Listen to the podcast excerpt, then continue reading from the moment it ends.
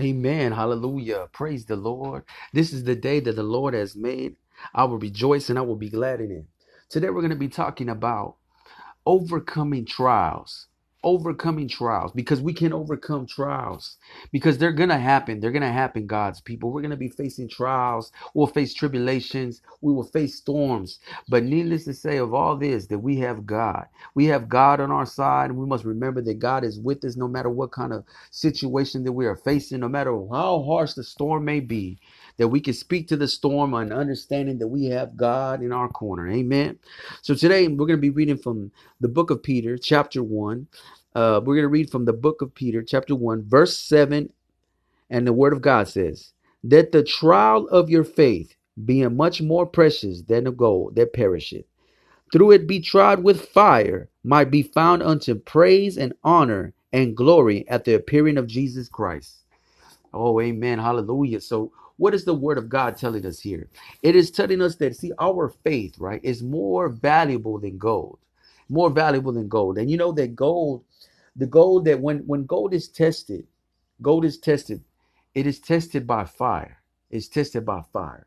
So sometimes we go we go through these we go through the refining fire. We go through refining fire. You know, we go through the refining fire through these tribulations and these trials. But it's in these moments that we're able to activate our faith. That it's able for us to reach out and cry out unto God and and and, and allow and believe that God is gonna work it out. God is gonna move in my life. God is gonna open the doors. God will open up doors for me that no man can close. God is gonna open up the window of heaven and pour blessings upon me. These are the things that we we need to do. We need to declare and decree blessings over our life and believe the word of God, stand firm in the word of God, and persevere in the midst of these storms, in the midst of these trials that we can overcome because we got God Almighty.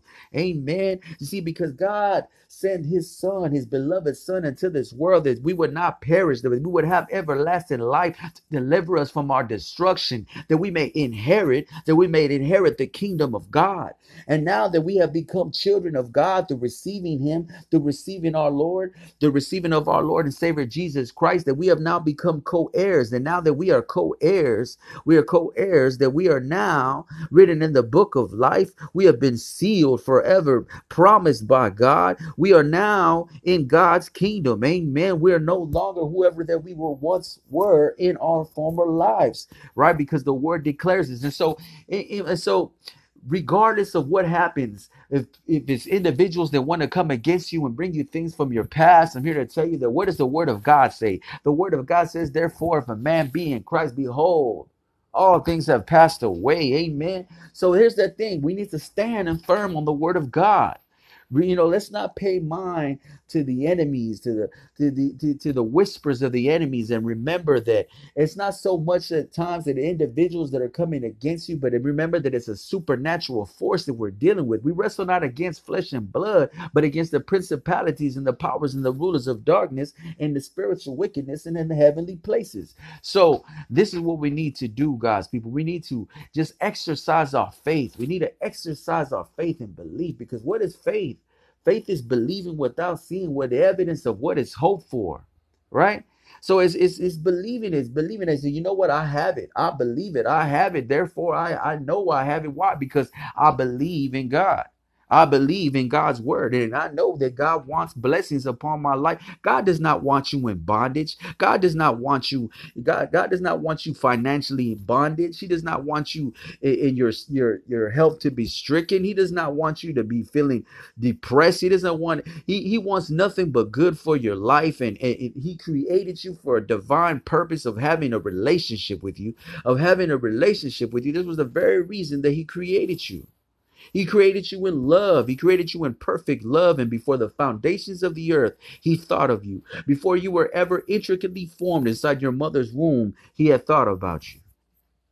Though, you know, that the, the society that we live in today, we have so many people that no longer believe in the word of God and they have been deceived. They have been deceived by the vain philosophies of man. They've been deceived by individuals that tell them that they're they're they're not God's creation, that they're monkeys, that they've evolved from apes, and they they they believe in all kinds of of uh, false doctrines and several things, and and people are just led astray by eloquent speech. But I'm here to tell you that when people say people you know the thing is that we are the evidence of god.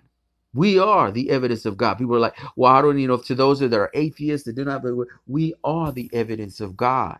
We were created in god's image. Here we are. You want to know where where's the proof of our lord? We are the proof of our lord. And i'm here to tell you that look we were created in the image of god these apes that have not evolved but yet we see us here. We are because we were created in the image of God. And when I, I see, I don't entertain those type of things because I know, I know, I stand firm on the Word of God, you know, and I believe in the Word of God. And these are the things that we need to do. So ultimately, ultimately, back to what I was saying. Regardless, you know, in this world, you're gonna face storms. In this world, you will have naysayers. You will have individuals that will rise against you. But we just need to be shielded in faith and continue to fight, continue to fight the good fight. Pray for those that persecute you. And you know, and and and, and stand firm on the word of God because the word of God is our foundation. The word of God is what directs us. The word of God is what strengthens us. And this is what we need to stand on, God's people. Not the foolishness of man, you know, even those individuals that say, Well, I've been in church and people have hurt me in the church and people have done this. But see, God called you for you to follow Him and not to follow man. And so that's what we need to do, God's people. We need to follow God. You know, follow God, not man, but follow God. Now, I'm not saying to go against the the the the the ordination of the church. I'm not saying to go against the you know God's people. What I'm saying is that our main priority is to stand firm on the word of God, communicate with our Lord and Savior, you know, continue to stay steadfast in the spirit and believe that we have him with us and that no matter whatever it is that we are facing that he is going to prepare a way he prepared a way for the israelites in the desert he will prepare a way for you, you if you feel like oh i don't know how i'm going to make it i don't know if when my next meal is going to come god sent god sent food from the mouth of ravens to feed elijah what do you think that he can't do for you that's what I'm trying to tell you guys. People see that's the thing we need to do. We need to look into the word of God. We will see, you know, people say, well, he did it for him. Well, he can do it for you. He rained down manna from heaven for the Israelites that were in the desert. He continually provided for them. So this is what we need to do. Stand firm on the word of God, no matter whatever it is that you think that you are facing, no matter what kind of problem. That problem is not bigger than our Lord. That problem is not bigger than our God. You know, so you know, you need to tell yourself is that I will overcome. I will overcome. I have overcome because greater is he that is in me than he that is in the world. Can I get an amen? Can I get a hallelujah?